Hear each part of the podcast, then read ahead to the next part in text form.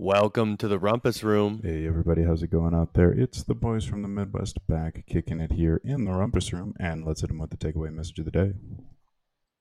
Talking about everybody's favorite topic, which is networking. How do you go to? I was I've been to like four conferences in the last three weeks, and how do you start conversations? What do you say? And I found the first principle of networking is just please be relaxed. Don't be forced.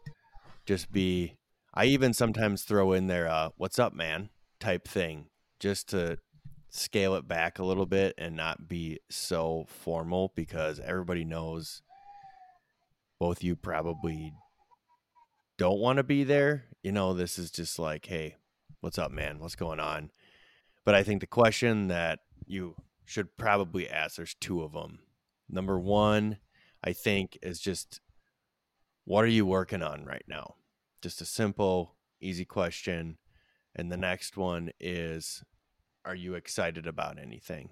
And you really should just kind of dig into that person there. Those are the two things that I've found to be very helpful. But I think the way you approach the conversation is probably more important than what comes out of your mouth. And so just being relaxed and that always I found was the key to a much more fruitful conversation rather than, you know, the standard deal. Um so that's kind of my little networking thing. Works a lot better. Well, you're making me think of this conference that I was just this virtual attendee conference. Um, I was at the Masters of Scale um, inaugural conference, which just got wrapped up, and um, it was a Reed Hoffman like LinkedIn founder type um, show. So if you ever listen to the Masters of Scale podcast, I don't know if you have ever listened to that one. It's it's decent. Um, mm-hmm. Yeah, it's good. Uh, continuation of that style, and there were some heavy hitters. Um, Bill Gates closed it out uh, Satya Nan. Pretty yeah. heavy hitter. one of the heaviest, um, arguably. Um, Princess Rima of the Saudi royal family. Um, oh, baby. They're bringing in the yeah, big guns. Uh, they had a lot of really fascinating people, and then a fair amount of folks who were on the come up, too. Um, and uh, Satya Nadella was another one. I, I'm, I'm, i may not be saying his name right. He's the founder of Microsoft or the current CEO of Microsoft. Um, mm-hmm. Although Elizabeth Holmes, Elizabeth Holmes was not in attendance, um, but uh, a couple takeaways for that one is there was no networking opportunities because I was online from Minneapolis, so that really deter took away from the experience because all of the content was fairly middle of the road. You know, a lot of yeah. stuff like you need to pivot if your business isn't working. Oh, really? Holy shit. That, I mean, that's groundbreaking stuff. Like, if you're not making money, do yeah, exactly. Else. And do it quickly yeah. instead of waiting. It's like, oh, here's a story of three people who pivoted their businesses. And it's like, okay, it was neat to hear. You know, Amazon used to sell books. and now they sell everything. uh, just a million. Yeah, times. there was a fair amount of that, which was kind of like, eh. and it became extremely apparent how valuable that in-person networking really is at a conference because I was looking at the people in the audience. Ron Howard was there. I mean, um, really, yeah. Damn. So, um, and Ron was there for both days. He like referenced, oh, yesterday that speaker who said this or that. I was like, holy crap. If I were there, I may have been able to meet Ron Howard. You know, there's so a lot of diversity in the people that um, they hmm. uh, were getting to talk. But I, I I noticed the importance of that networking uh, component when you're when you're at these things. The online experience was was sort of take it or leave it, but there were a few good nuggets, and I'll share a couple of them. The first of which that Satya was really big into. He was like, these AI peer coder bots are going to be pretty significant. And so he was like Mm. jazzed up about the potential of a um, AI that you can give it parameters and it will code for you, or you can have like a co-pilot AI that is working alongside you. And he was talking about how they have this deployed at Microsoft in various different fashions, and he was like really suggesting that it's going to be groundbreaking. So that was the first thing that was pretty interesting. The second thing um, that I think was the most relevant for me was this. I mean, Reed kept on asking everybody about the same Silicon Valley buzzword things. So, um, you know, um, machine learning, AI, genetic modification, bio. Um, I can't remember the term that they used, but it's essentially like sort of CRISPR bio type genetic genetic engineering and um, Web three. But like the three things he just constantly kept coming back to is like, oh, you know, what what are you most excited about in Silicon Valley? And it's always like Web three, crypto, blockchain, AI, quantum computing, or um, uh, like uh, advances in biotech with you know all of those things basically. And the founder of Stripe, uh, I, don't, I don't recall his name, but he said, I think it's "Yeah, it is. um, out of Ireland," and he said, "Nobody really." I'm going to say the same thing that I said to everybody who asked me that question, and I'm most excited about vertical SaaS, and um, it's an extremely not sexy thing, but it's a really he gave a really compelling answer for why he's interested in it because horizontal SaaS has been the name of the game, which is like you develop more products to, you know, kind of expand your reach horizontally. Vertical SaaS would be software as a service along your specific value chain, up or down towards the customer. So instead of, for example, in the healthcare world, healthcare has actually done a reasonably good job of this, as well as they can at least. Perhaps legally, there's some, some issues. Um, and they are that, like, basically, you would integrate software as a service vertically along the value chain. So, you know, perhaps direct to consumer, digital marketing, um, MyChart type stuff connected to maybe third party data, um, connected to, uh, you know, social determinants of health, to the point of care system, to the billing system. And what happens in healthcare is then when it leaves the health system, it's kind of like onto the insurance company. But um, vertical integration would be you try to have software as a service that is integrated as much as possible along your value chain, which I think is extremely pertinent for some of the business problems I'm trying to tackle and a very fascinating answer to it's not sexy. It's not a sexy answer to what are you most excited about in Silicon Valley.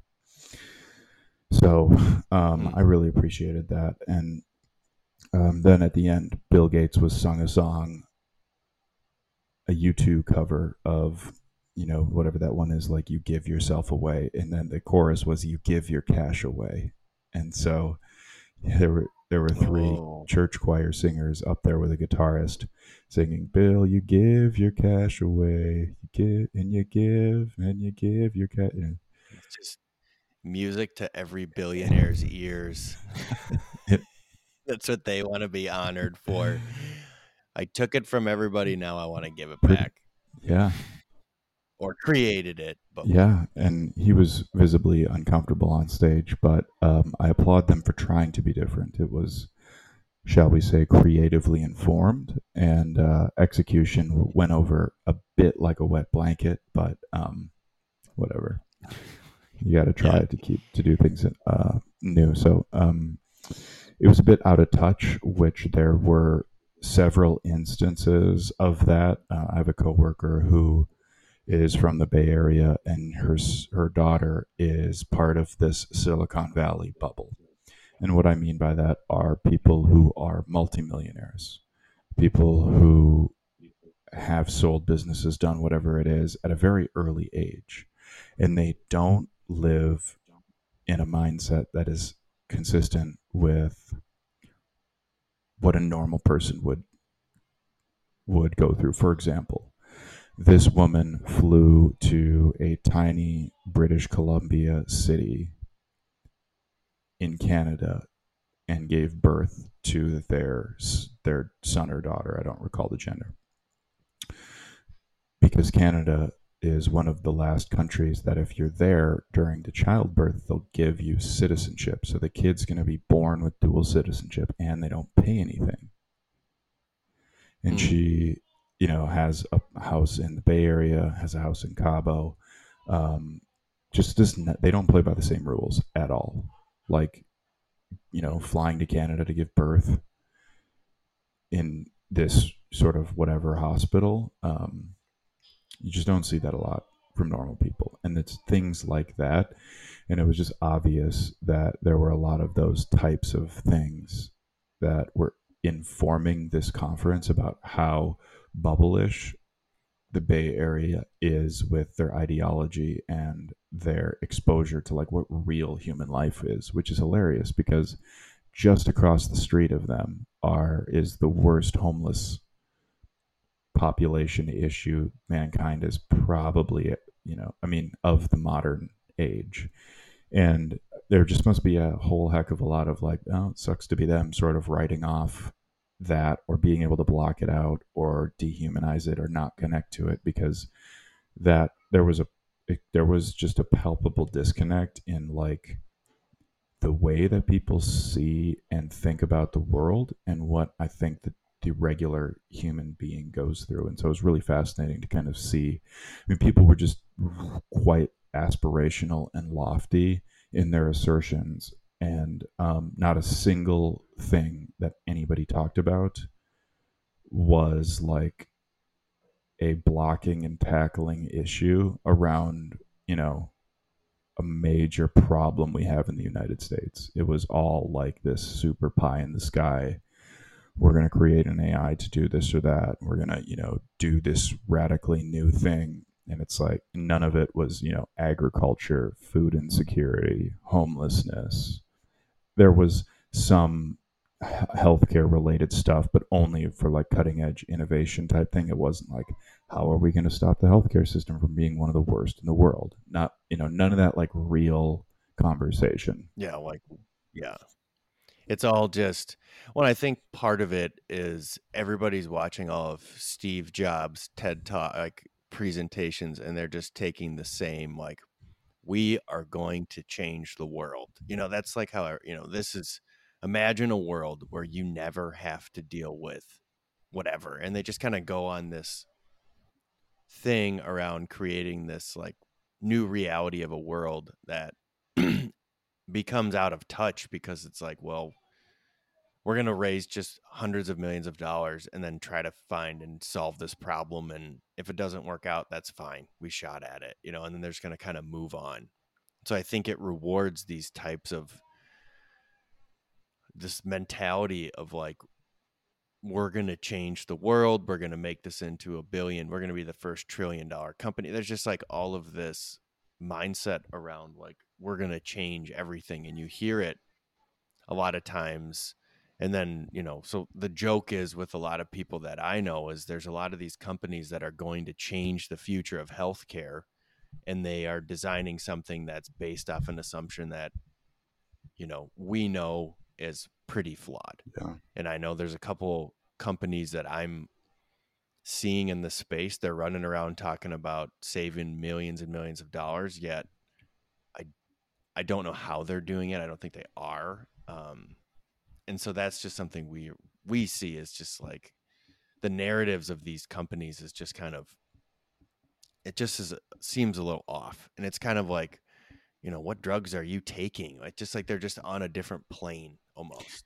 That's just kind of what it feels like. Yeah i think part of the issue also is that we're not there's no opportunity in fixing massive issues with like humanity like real tangible things like i was talking about like homelessness or um, There's, there's no money in it. so um, There's there's really no money in fixing those problems. i've always thought that it would be quite easy for the government to say look we spend 40% of our healthcare on waste.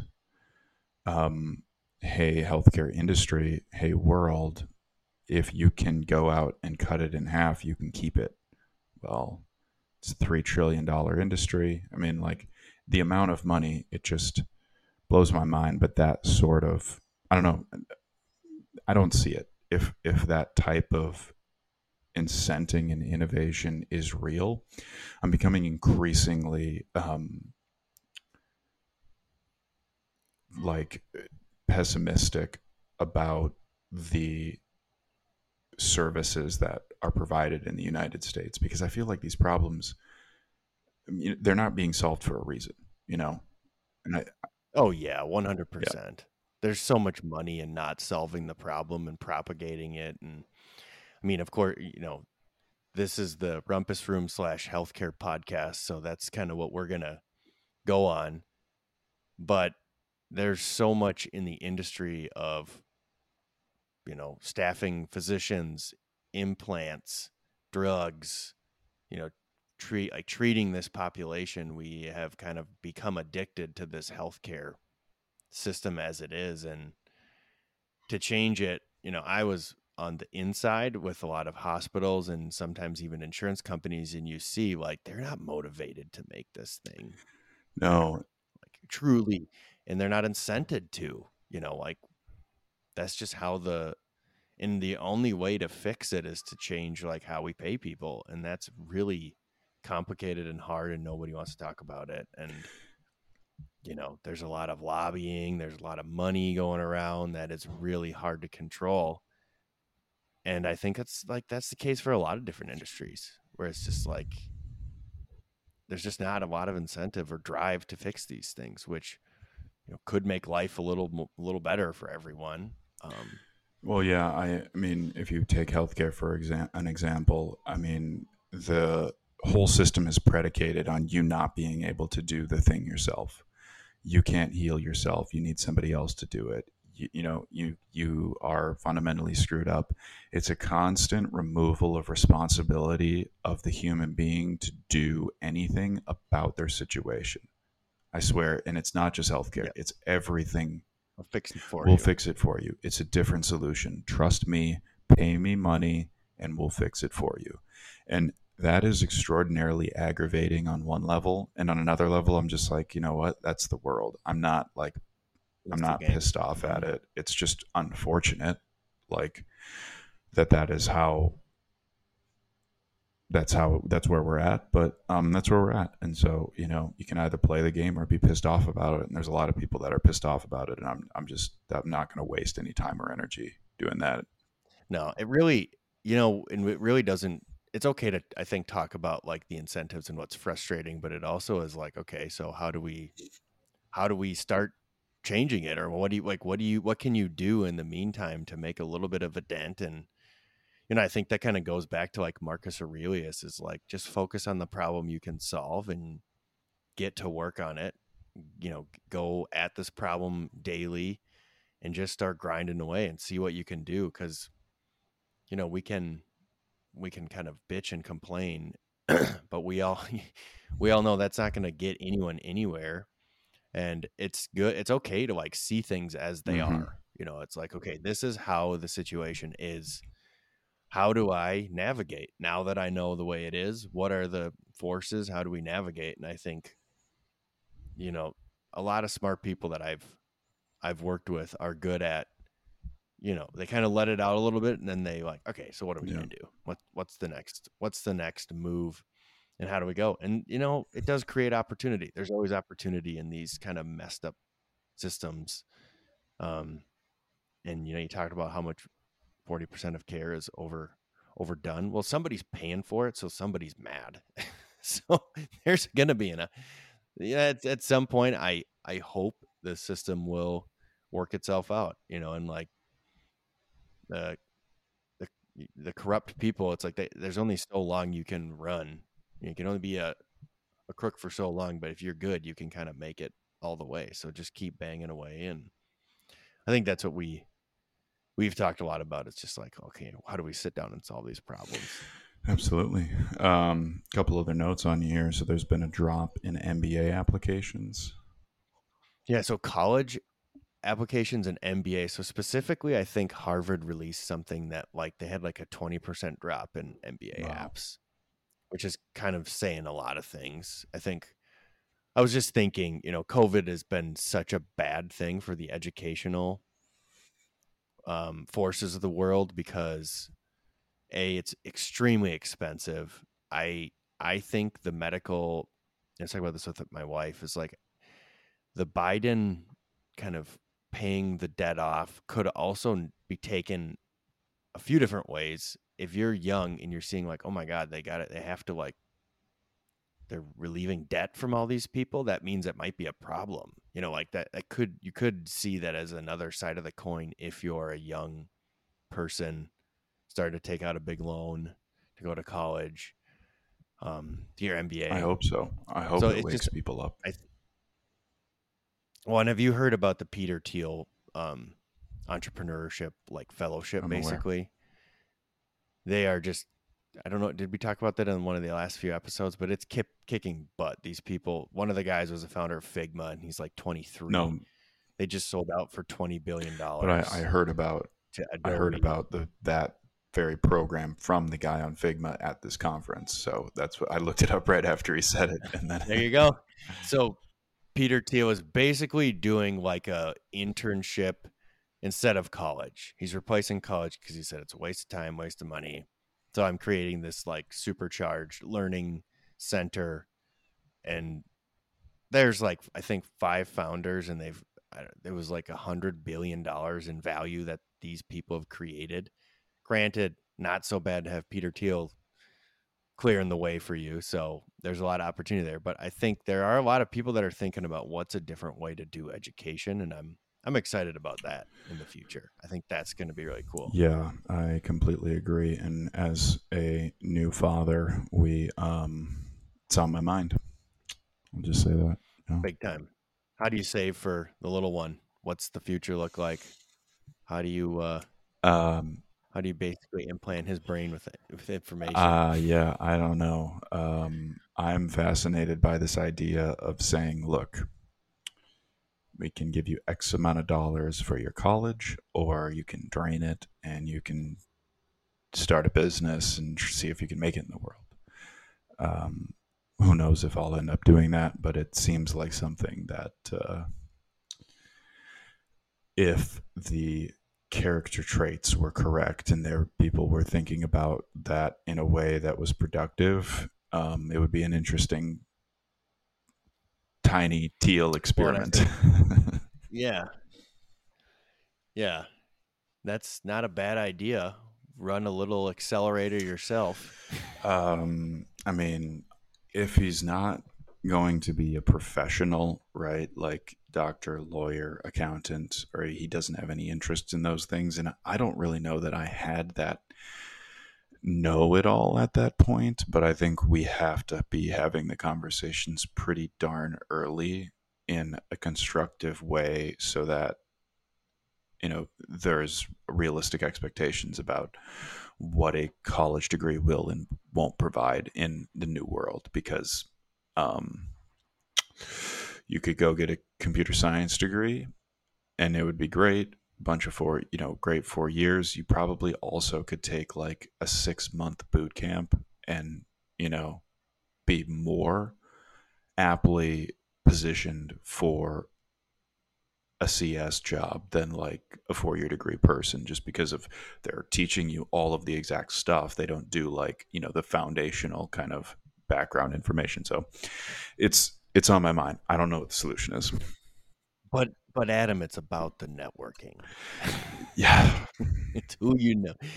No, I think that's it's it's definitely something to think about and consider. And I've been we've been talking about that a lot as a couple as well. Is like what is the what is the educational path look like? because you even think about like middle school, high school, there's a lot of difference. There's, um, you know, private school. There's a lot of different options to send your kid away. And, you know, some of them are better for kids with certain personalities. And it's just a lot.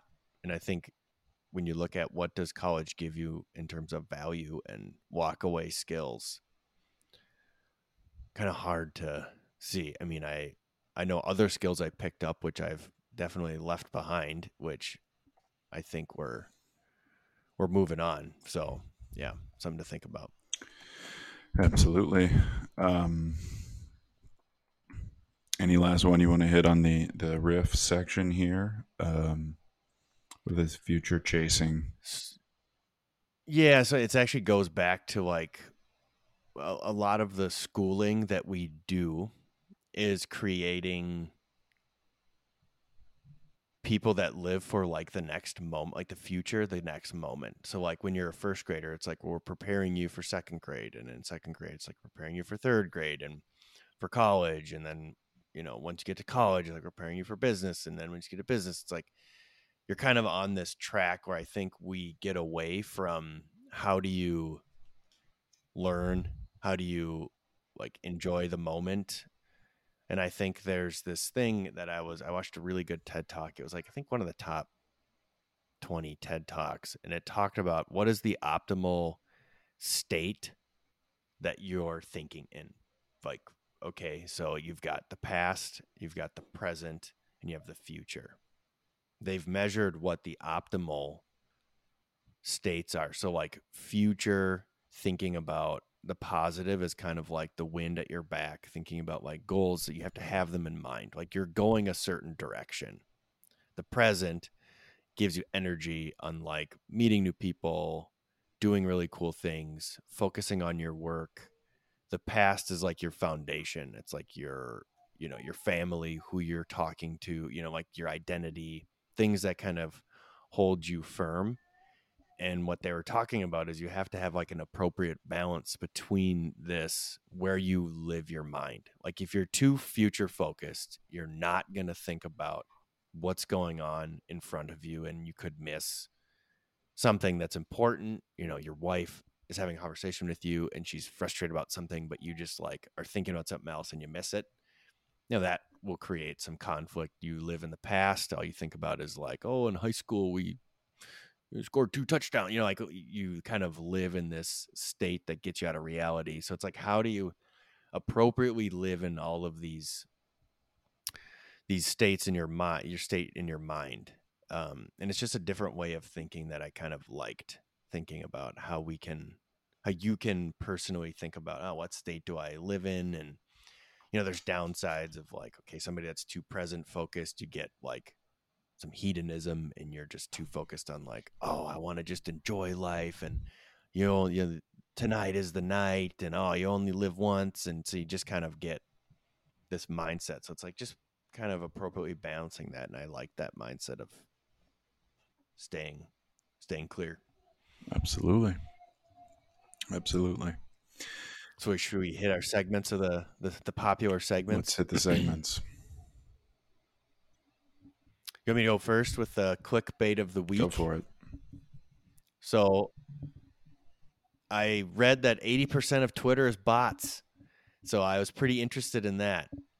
Thinking about like t- the Twitter universe and social media and it just got me thinking of like how much of that is like a created thing that you that are actually not people. You know, like that's you're on Instagram and how many of those accounts are actually not people? You know, how many like how mm. many of that truly is cuz creating a bot is not the most complicated thing in the world.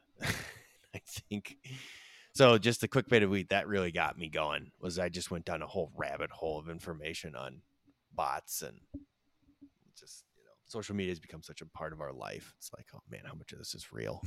so that got me pretty pretty hardcore. That's awesome.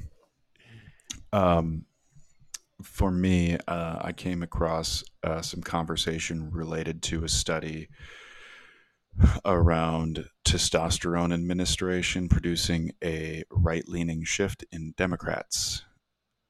Have you seen this yet?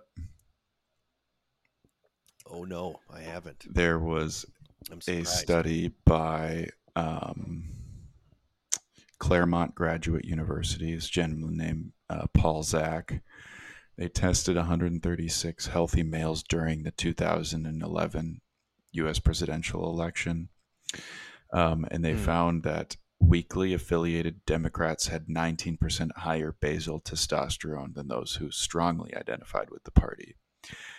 And um, when weakly affiliated Democrats received additional testosterone, the strength of their party fell by 12%, and they reported 45% warmer feelings toward Republican candidates.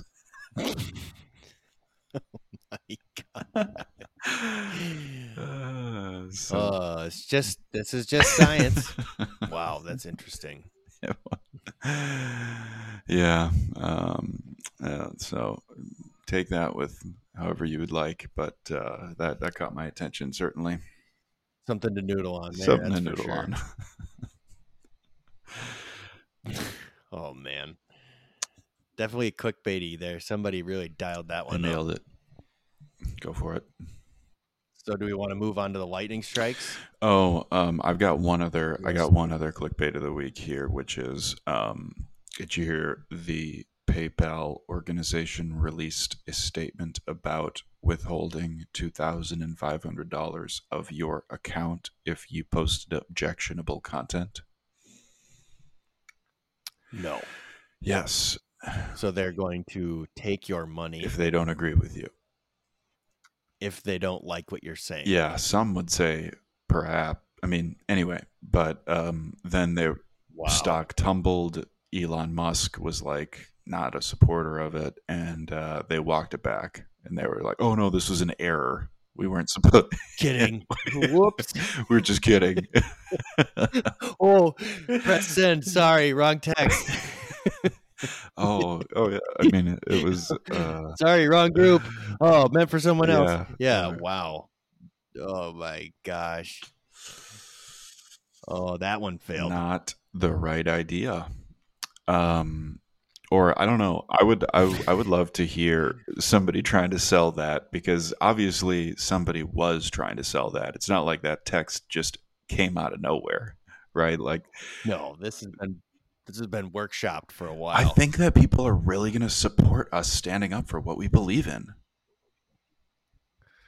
Oh boy. Uh, really? uh, are you willing to put your job on the line? because I hope they got fired. this is gonna be.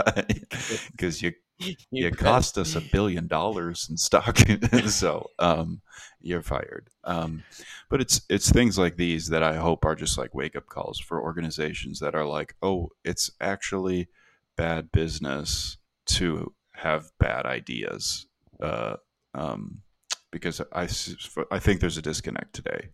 For some reason, people are thinking bad ideas are like acceptable and uh, whatever. We'll let them uh, go out in the wash. You want me to hit my last Go one here? Um, so there was another study that is talking about they measured happiness amongst right wing, left wing, male, female. So we'll just let's just go with the lowest. The least happy people were liberal women by a long shot. And it was like they basically measured your happiness and how you're doing, which again, another clickbaity item that got me to click on it to see like what study is this? And there was a decent amount of people in the study. This isn't just like Fox News releasing it saying like they're pissed. So yeah, it was uh you know, you it's pretty you'd never guess that from the general way that social media works. There's just not a lot of frustration. I feel like. Uh, no, I don't feel that at all. They're not mad. Nobody's mad about anything no, ever. Um, people are doing good. There's uh, Mhm. Biden's in office. Everything should be solved, right? I, I thought that was the yeah. key. I don't know. There are a lot of horns honking when I we that day. That's there for were, sure. and I, I, I'll I'll vote for the best candidate that I think, but uh, there's been a lot of there's Yeah. been a lot of craziness on the left um, as of recent. There's there's been a lot of craziness in the right as always, it's just been more in plain sight. I think the craziness on the left is like now getting pretty out of control. Um, because I, I just I got to make the move. You asked me about what I was to do for my stock portfolio. I'm about to call up my Fidelity and just be like, you know what? Put me on the Pelosi plan. Just, just do it. Put me on the P- Pelosi plan because there is a um the there was a law that was passed that was like the first to um, require Congress to submit their stock picks. And um, apparently, there's a lot of people who don't even do that, but some do.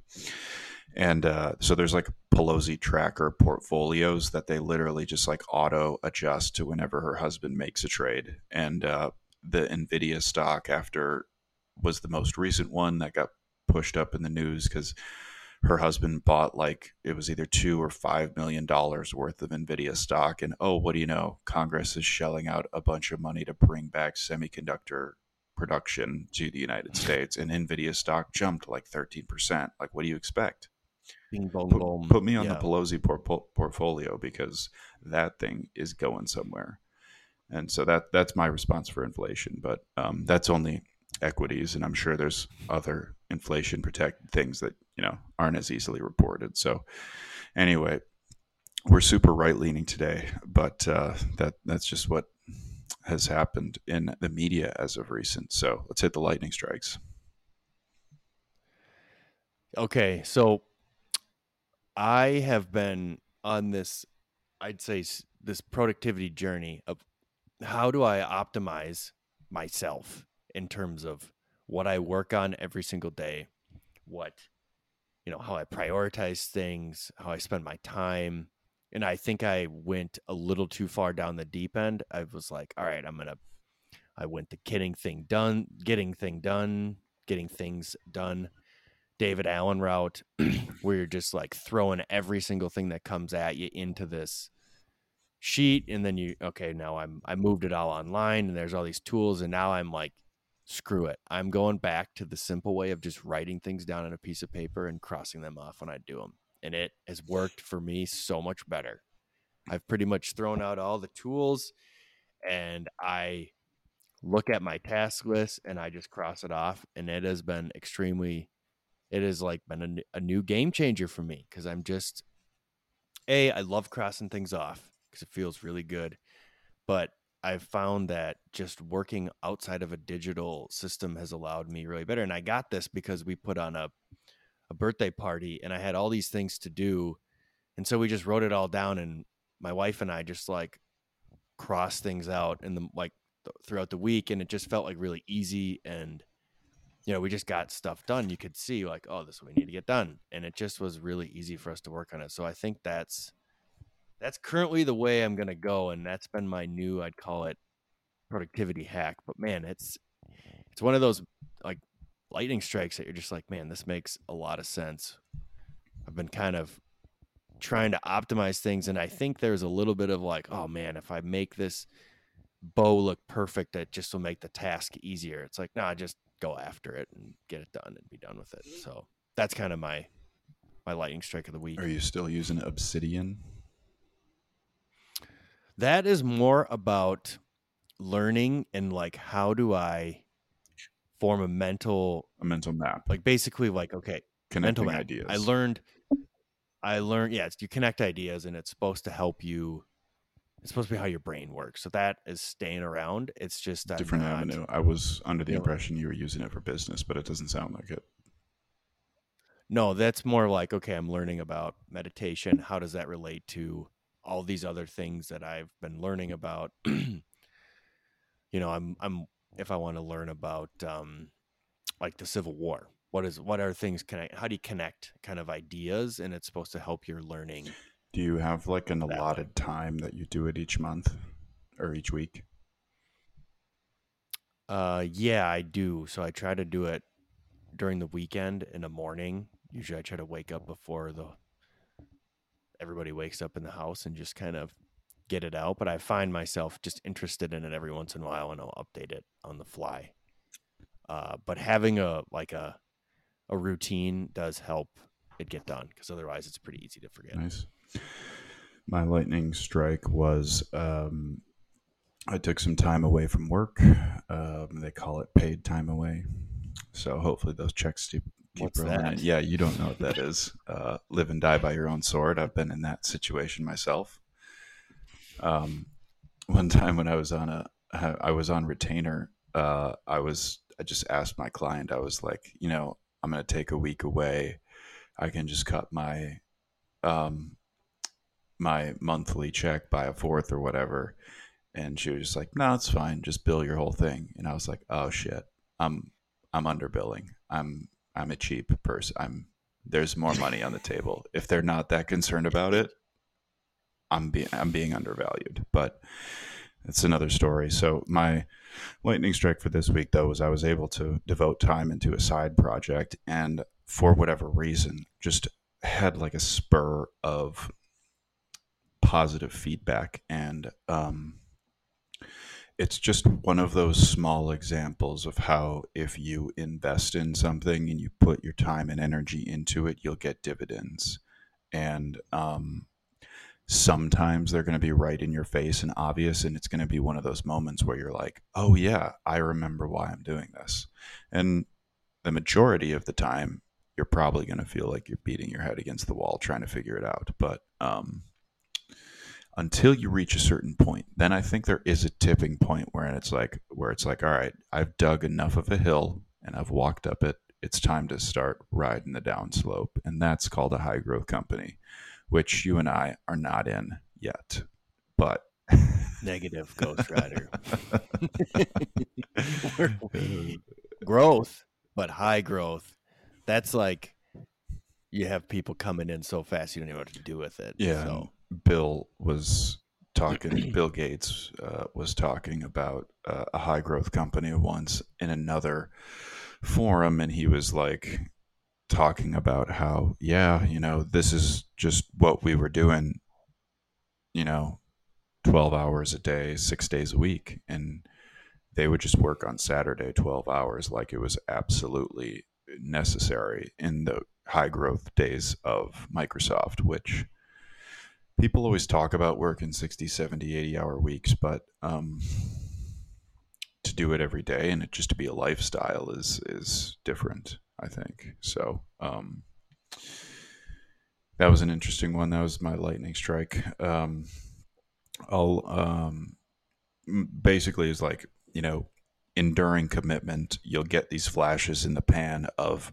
of um, hope and the key is to connect um, preparation with opportunity. That's when you get what people perceive as luck. That's when things align and you take advantage Mhm. of an opportunity. And um, so I was given like a little bit of positive feedback from the KPIs that matter to me. And um, it was just reassuring. So, um, good to hear, you. man.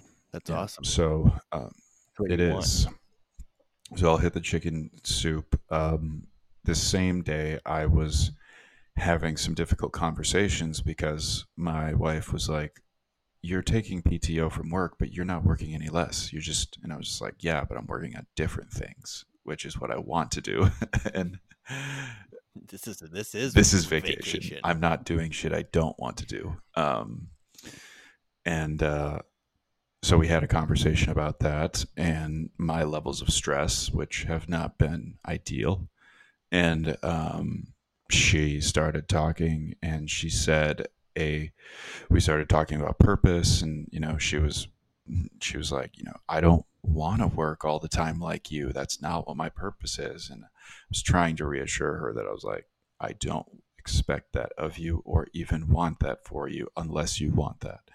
And she said this comment offhanded, which was she's just pointed to the bedroom and, and was like, My purpose is laying in that crib. And um, it was just a really attractive statement to be made because I think that the messaging to women today is extraordinarily confusing.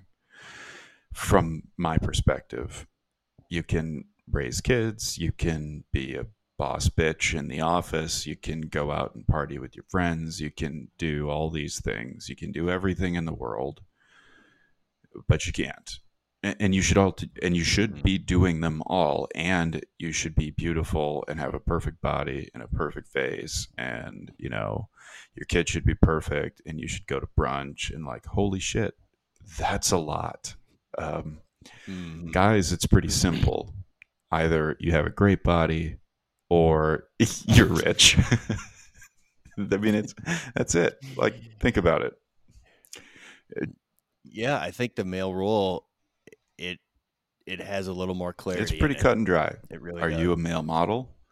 Do you have do you are- do you have six percent body fat? Because then people are going to want to, you know, you're going to get laid. You're going to have sex, and uh, if you don't, you better have money. well, you got to have some type of value. You got to have mm-hmm. value. And I think that's the tough thing and I one of the things that I've noticed too is I think a lot of what women are kind of going after is they're trying to take not take but they're looking at some of the men's responsibilities and saying like well we can do all of that too you know like make money i think we you know we do look at money a little bit in our culture as like this is a barometer of how important you are or how valuable you Without are doubt. as a person and i think women are really struggling with that as a measure because you don't make money when you've got great kids that love you you know It's a lot harder. that around. takes time. It's a it lot takes harder. time, and you know it also takes time running a business. And oftentimes those things are not. It's pretty tough to do at the same time, unless you're running a business where you're where you're producing content about being a mom and raising your kids, or like live streaming. You know, I don't know, but well usually those ones too though those aren't the best moms like everybody jokes about it's like yeah, usually the moms that are out there telling everyone what to do aren't like the best or the people that are writing books about parenting have well, you know you look at their kids and you're like oh yeah, hell? I don't know I know. Uh, writing books after you've had, who, well, who knows? But anyway, what I she said this statement about like my purpose in life is sitting in that crib, and it's that was one of the reasons I was initially attracted to her is because I saw that, and um, it was just a reaffirming moment in my mind and a moment of clarity for both of us, and something I really want to support in her, and um, so I was just really grateful that she was comfortable even saying that because I think that statement